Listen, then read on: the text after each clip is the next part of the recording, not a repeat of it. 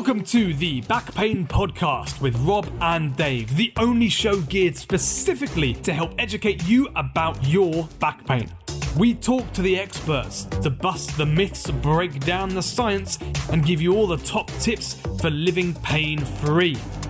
So, if you're driving to work, tidying the house, or even laid up at home in pain, we have something for everyone.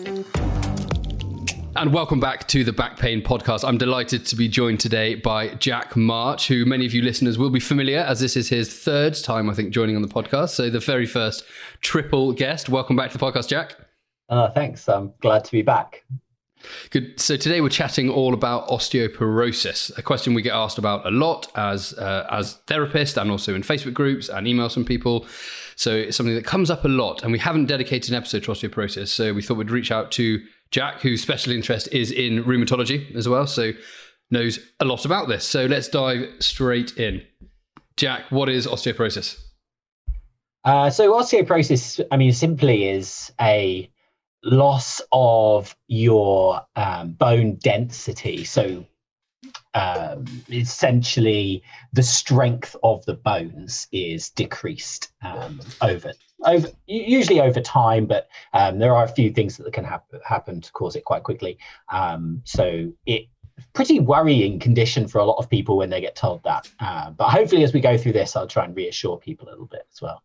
Um, but if you want a slightly more complicated um, explanation, I'm always happy to do those. So I always say to people with osteoporosis, if you imagine your bones um, are made up like a honeycomb structure.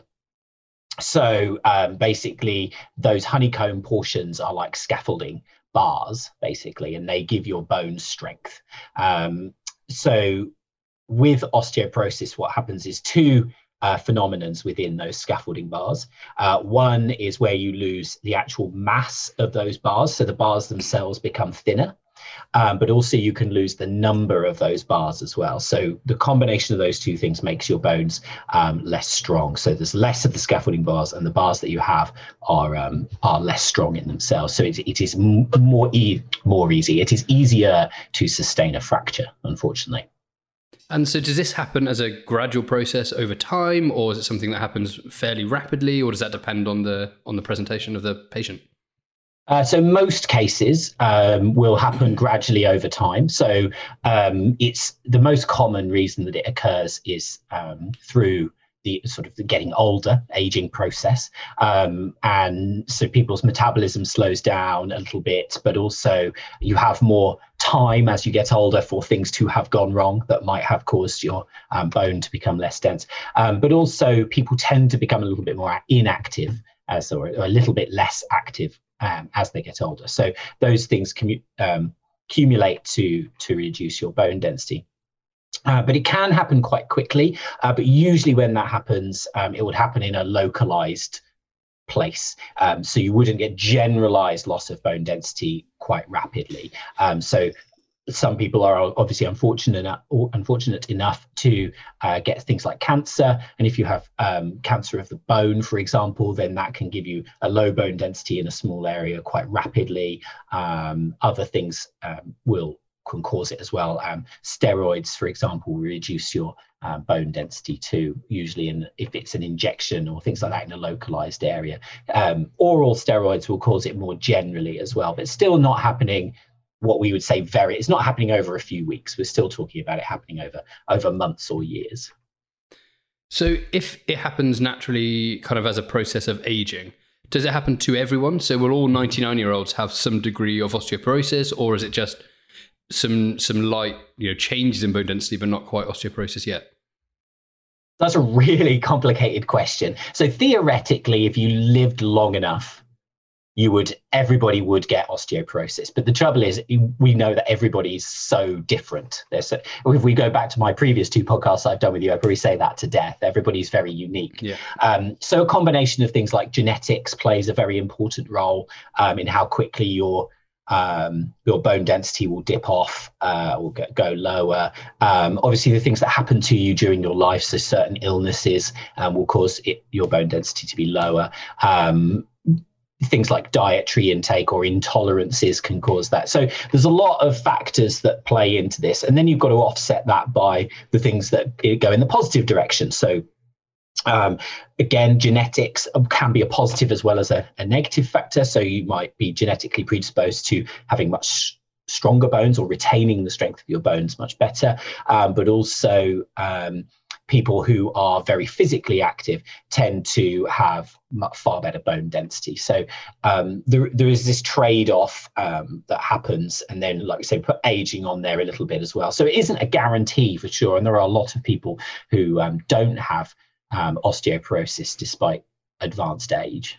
If someone's had a scan and they've been told they've got osteoporosis for whatever the scan was, is it something which is likely a cause of pain? So would ever be blamed on back pain? I know there are traumatic fractures and things, but if we talk about generalized osteoporosis,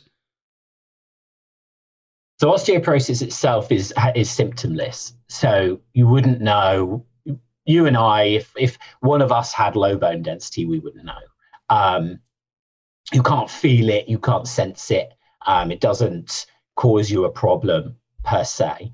Um, so you, like you say, someone will go for a scan, and scan they do is a it's called a DEXA scan, and what it measures um, the volume of your bone quite nicely. And um, at that point, then you know you've got um, osteoporosis or its precursor osteopenia because you've been told that that's that. Um, what tends to happen is you only get symptoms later if you sustain a fracture. Um, so obviously those are then painful. Um, but you know, without the fracture, then osteoporosis is completely symptomless. Good. So that should be quite reassuring then for anyone that's listening who mm. has been told they've got osteoporosis or are worried about getting osteoporosis. It's not necessarily a cause of their back pain. It's not likely to, to give them the pain. No. So you mentioned then about fractures. Is this something that happens because of that that scaffolding or that bone material is thinner? So, you know, it can't take as much force or as much strain as it could do before? Mm. Correct. So you, you have to think about these fractures in a couple of different ways. So um, there's you would sustain fractures usually from a trauma. Um, so let's say I fell over. I happened to fall over yesterday, actually. Uh, if, if you, you fall over and you then hit the ground, so there is an impact upon your body, right?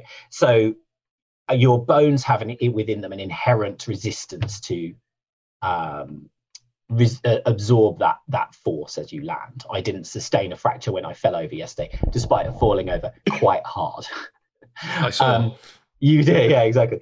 Um, but um, when if you have a lower bone density, your bone is a bit more fragile. You would you may well sustain a fracture from a lower forced fall. So let's say yesterday I fell over, my bone density was lower than, in inverted commas, normal.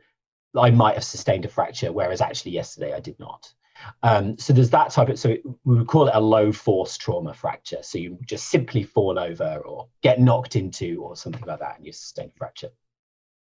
The other type of fracture that people sustain is what we would call a true fragility fracture. Um, where the bone, and this usually happens in the spine. Um, so usually, what happens is it's it's not traumatic, um, but what happens is the vertebrae is, for want of a better term, gets a little bit squashed. So if you imagine your um, your scaffolding system, um, it it gets almost like compressed together. So you you they call often you they're called wedge fractures. So instead of a nice squared shape, the vertebrae will look a bit more like a cheese wedge. Um, so they get compressed. So that's a different type of fracture. They can happen acutely, um, but they tend to happen um, sort of over time. So the, the wedging will happen um, progressively over time. So there's those two different types. Um, and I think most people actually are worried about that compressive one because they they think, you know, I've met patients and they say, I was just cleaning my teeth and my back went, or I very simply bent over and my back went. And um, I think what people need to remember is you very rarely is you, you, know you might see quite a significant wedge changing on your x-ray or your mri or something um, but that is very unlikely to have occurred from a from just bending over. It's a progressive thing and you've talked about on the podcast tons and tons and tons of times. Uh, i can imagine and i've listened to most of them that you know you may have structural changes there and then something triggers it to then become yeah. painful. And this is the same sort of process. It's not that people bent over and suddenly their vertebrae compressed by 50% that's not yeah. what happens. Uh, but it will then become painful. And quite often a lot of that pain is sort of muscle spasm and um, a bit of inflammation correct exactly. Um, so you know those types of, of fractures are important to be be distinctive over um, and understanding how they occur really. No so and again exactly the same thing this podcast is all about giving that reassurance. So for someone who might have had an x-ray for something else or they've had a low back x-ray and they've been told they've got a, a fracture in inverted commas higher up and it's not in the area of pain. It's often might be a sign of something else, but it's often not something to necessarily worry about, or it doesn't mean you're always going to have pain there, or you know to be worried about effectively because often if you've got a fracture and then someone's going to be telling you to move and do some exercise especially when it's the spine it sounds a lot scarier. You know although we treat it very similar to an ankle fracture it's you know which is movement and loading and changing and build up the strength again it's often a lot scarier because you think of spinal fractures and you think of you know horrific accidents you think of horrible trauma and all sorts of consequences. So it's got that kind of mental you know barrier to a lot of people. Mm. so that again all about the reassurance there with helping understand that these fractures aren't necessarily you know I don't want to say a big deal because they can be but in terms of you know not they're not life changing yeah, and you have to think about it like, um, like we say, you would get some people do get these acute fractures, and they're incredibly painful, um, and you can't get away. Like they're they're they're a particular type of pain. Whenever you meet someone as a as a therapist, you meet someone with an acute fragility fracture. They've got a very different quality to them that people can't get comfortable at all. It's really problematic.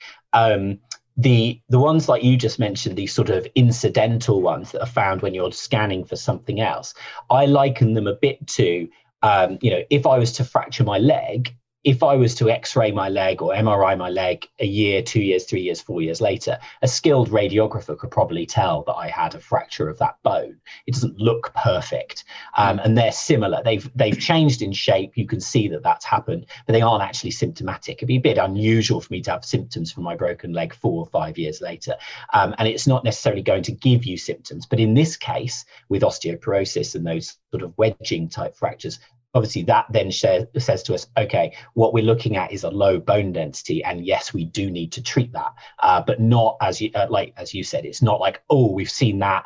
Absolutely we need to be really worried about it. You're definitely going to definitely get symptoms and stuff. That's not not necessarily going to happen. Uh, but obviously once you've got one of those types of fractures we know the bone density is down and the risk of then sustaining more fractures is obviously much higher and we need to address that so when someone then does have osteoporosis, and this has been picked up either I'm talking about generalized osteoporosis because of age, or because of steroids, or because of you know, lots of other factors. Is there something then that then has to be done urgently or immediately to kind of stop it getting worse, or is it just about managing it? How is it then kind of treated, both from the physiotherapy type side of it, if we put that into one category, and then kind of the medical type side of it, if we put it into the other category?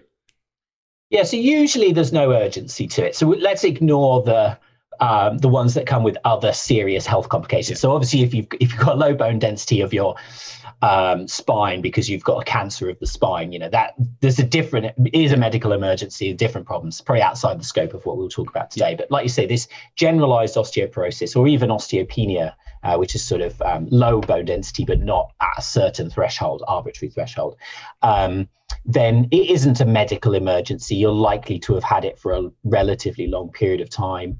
Um, so it's about starting with lifestyle changes and starting on some medication to supplement your um, your your diet basically so that you give you best chance of of really it's it's about a lot about maintenance of the current bone density and stopping the loss.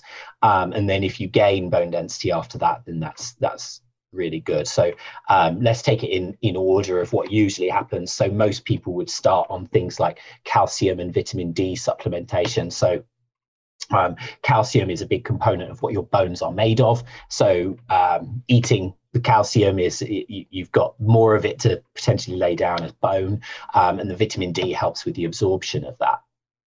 Um, but then also you for some people, if they've got extremely low bone density or that it continues to deteriorate off despite um, those types of medication and exercise, which we can talk about in a minute, uh, then there are other medications as well which can um, a- actively lay bone down, um, but they come with their own problems. So it's not something that you leap straight to. It's often you try this vitamin D, calcium.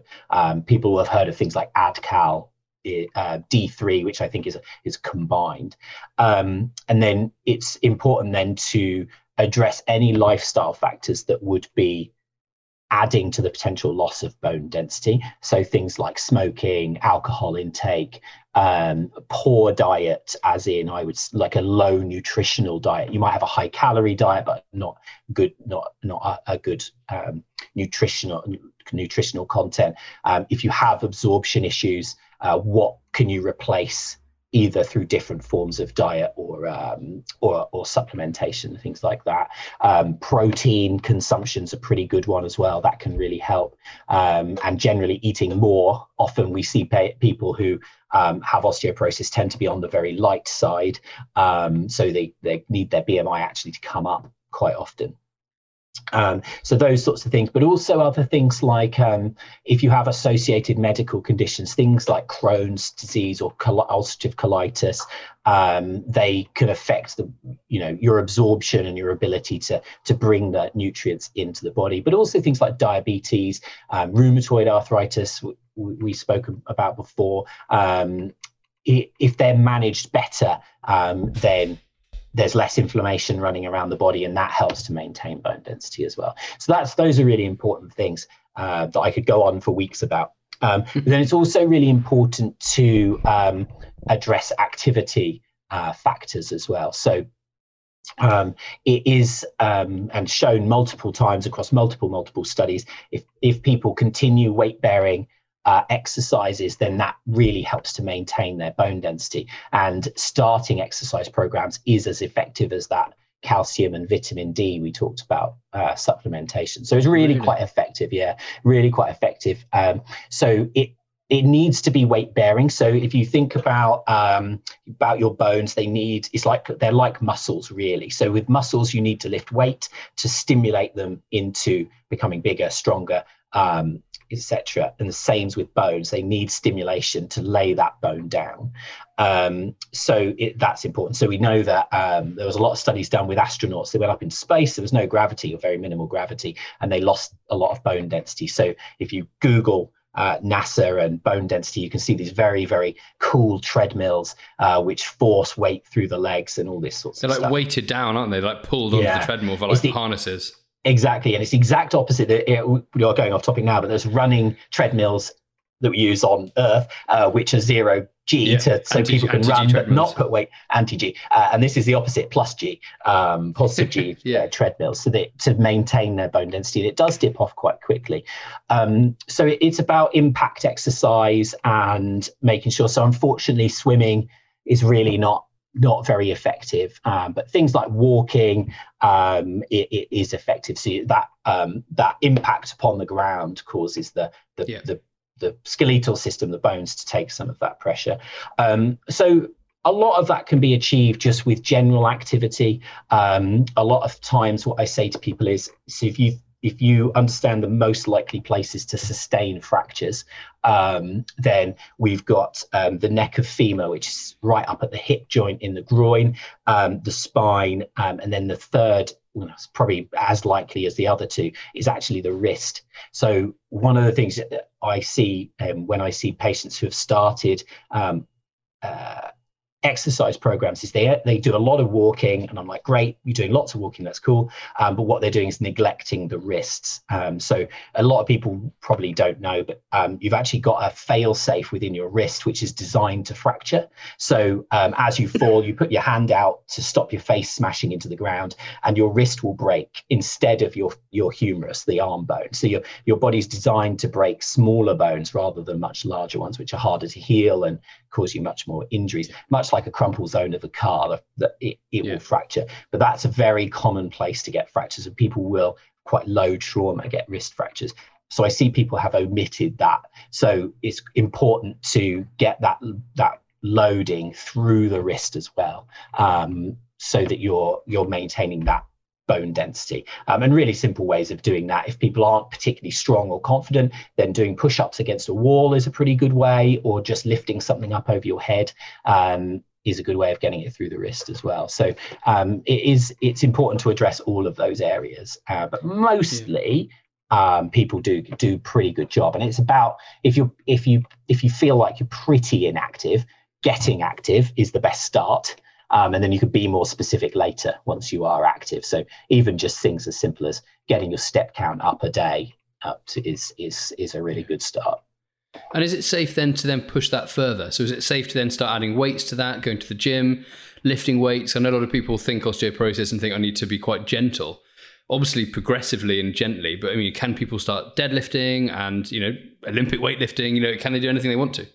Absolutely. So um, what I always say to people is that you should build up from your current place um, and and do progressive. So again, you, we, we, talked about muscles earlier. Your muscles respond to what we call progressive overload. So you add more load over time, over the weeks, months, years, however however long you do. You don't imagine those people that we've just watched in the Olympics lifting a ridiculous amount of kilos. They didn't start at that weight. Like they started at a lower weight and they built yeah. up it's the same with this. So but that works both ways. So like we said if you're very inactive or you know um, quite inactive then you would you would keep your current level and build up from there. If you happen to be quite active you keep your current level and you build up from there. So you might tailor it a bit. So let's say um, let's say you've got someone who's quite active um, but they their activity is is running. Um, then what they you might go well actually your activity levels are fine for your hips and your lower spine, but what you're not getting is anything in the wrist. But they're not doing any activity for the wrist. So you wouldn't start then with huge weights lifting overhead. You'd start with a relatively lightweight and you'd mm. lift it over and you progressively overload. So the same thing. But equally, you might have someone who I'm trying to think about activity, help me out here, Rob, where they do a lot of upper limb work, but they're not really loading their legs a ton. Um, someone listening can I, I, can't think of anything where you just said tennis. I don't know. Uh, yeah, but then you're still you're still potentially running. running about. So, someone um, that body builds, but they don't train their legs. That's don't train their legs. They've got little little skinny sparrow There's legs. People yeah. who skip leg day. Yeah. I'm sure there are these. There there is something that we just can't think of on the spot, but um, it might be that they've got lot. They're loading their arms and their upper spine a lot, but what they're not loading is their their lower spine and their leg and their hips so much. So then they need to incorporate yeah. that. So it's about understanding what do you load a lot of, what do you not load so much of, and trying to build those up at that point at a level that's fine for you. But as you mentioned, there is there is no limit here. So if you like we said, there is um, there is this traumatic likelihood of fracture. So I try to um, suggest to people that you know try not to do things where you're going to fall over. Um, so avoiding falling over is ideal. Combat sports, that type of thing. Combat sports, yeah, probably not ideal. Rugby, probably not ideal. Um, you know, if people are already doing those sports, then by all means carry on would be my suggestion.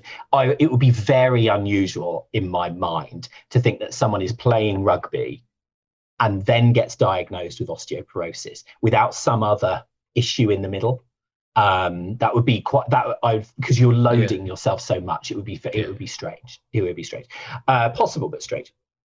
So yeah, those impact type sports we've got to avoid. But things like you said, like let weightlifting, as long as you're not likely to fall over, don't drop the weights on yourself. But then you know you're probably trying. That's probably good advice for anyone weightlifting, really, isn't it? Exactly. Yeah. So it's good mor- good motto for life is don't drop. don't drop weights on your head. Yeah. Yeah. Exactly. Um, so those kind of things um, but you know people have to be a little bit careful with things like um, with zumba or even down to like yoga or pilates or just dance, be, or dancing you know. If you're going to trip or fall you know it's not that i'm saying don't do those things but you know you don't want to be increasing your likelihood of falling over yeah. um, because you may it's not guaranteed but you may sustain unfortunately an injury doing that. Um, so it's about being sensible and actually um, most people are like a, a re- you know, they don't need much guidance. What you said, they need a bit of reassurance that they can go and do these things. And then you can do, as long as you build up, much like any other issue, you can do whatever it is that you want to do, really. Um, you know, and some people, some people will get injured some people will get injured regardless of whether they've got Yeah. osteoporosis or arthritis or or whatever other issue. So you know there is there is that possibility. It's about being sensible with the condition you're dealt um, and and making that appropriate uh, sort of those steps forwards. I think. And so people will, will recognize this advice, and it kind of comes back to very similar advice that we've spoken about for pretty much every condition that we've had on here, whether we've spoken about degenerative disc disease, different types of arthritis, acute back pain, you know, fractures, serious back pain. The advice is very, very similar, which is that kind of progressive overload, slowly build up. You know, it's nothing to be, you know, scared about. We should keep moving, keep active, good diet, good hydration. All these things kind of go hand in hand. So, that should be a really good message. You know, that the same thing, the people listening going, well, actually, the, the things which I know which help my normal back pain, my osteoporosis, my arthritis, my degenerative disc disease, anything, is all the same. You know, and and you've just covered all those topics again. So, which is, you know, should be so good to hear. And this is why we do this podcast because it's all, you know, it's just putting out that same information. It's stopping nonsense information going around that people thinking they've got osteoporosis or they've got, you know, spinal arthritis and they should never ever lift a bag of shopping again because things are gonna going to crumble. Mm. That's not the case. You know, spines are strong. You know, even if they've got even if you've got osteo- osteoporosis, your spine is still very strong. You can tolerate a lot of load. It can tolerate a lot of compression. It can tolerate a lot of force, and it can tolerate even more when you start making it adapt to that. So get out, Yeah. get moving, get walking, get lifting. For sure, and there, um, most people won't be this that interested in the specifics, but there's been a couple of studies. There's that the Australians do a lot of work on this, um, and they have rec- relatively recently, in the last year to eighteen months, been publishing a couple of studies where um, where they've used heavy lifting in um, people with very low bone density and have shown that it is safe um, to do so, as in it did not increase their them having the incidence of fractures was not increased. Let's say. Um, so even down to they were relatively untrained individuals who started weightlifting, and it did not increase their their um, amount of fracture because that is that's always been the concern uh, of therapists, doctors, patients. Is we didn't we didn't really know, but we asked um, we were we made theories and we were pretty sure, but we didn't really know. And now that data is coming out that actually that is quite safe. Um, and and as you said, the stronger and fitter you are, the more resilient you will be to those uh, to those sort of traumatic or unfortunate incidents that are going to going to occur. And it's also going to help everything else, as we've just said. You know, it's going to help And your mobility, and it's fun. Yeah, it's going to help your mobility. It's going to help your strength. It's going to help. There's nothing better than people come in. This is my favorite. Is when a patient says, "I can walk up the stairs now." You know, uh, I don't get out of breath. It's much easier. I can go up two at a time. It's much easier just because they've been doing some kettlebell deadlifts at home, or you know, lifting up their walking stick, whatever it is, anything. It's it's the best thing to do. Yeah, the only the only thing I would say is um, with regards to uh, osteoporosis and, and the weightlifting is um, we don't need to avoid forward flexion. That's absolutely inappropriate to avoid that. Um, but I would be I, w- I wouldn't be going out of my way to overload flexion. Right. So you talked about lifting shopping bags and um, and that kind of thing. You know, that I'm not worried about that. What I'm what I'm more talking about there there are some certain exercises and people can YouTube what a Jefferson curl is, for example. Like there's no point doing that. It's not going to gain any benefit over things that we talk squats, deadlifts, Yeah. up and down the stairs. You're going to gain no benefit for that, but you you may increase your risk. And again, we can't tell, but that extreme flexion is is going to be going to be difficult um, not in things like yoga. You can still bend forwards in yoga, but I just wouldn't add weight to that extreme flexion. Um, is the only caution I would add. But that again is more along the lines of because we don't know, not because it's dangerous. And I, that's a really important distinction that I want Yeah. to make there. So not to be fearful of it. It's just maybe hang off until we know more. Yeah, and it's like you know, most ninety-five plus percent of people don't need to be doing weighted Jefferson curls. Like No. they're an interesting thing to do. What really do they help you with? Not very much. They help you with Jefferson curls. yeah, they help you with Yeah. Jefferson curls exactly. All good. Right. I think that about covers my questions on osteoporosis. Anything that you think that we missed off or you think that people need to hear or anything else you'd like to add? Um, yeah, just really quickly, um, there is some really interesting information that people can Google um, called Strong, Steady, Straight. uh, which again I think came out of um, Australia. And what it does is it gives some really simple advice about how to maintain your strength.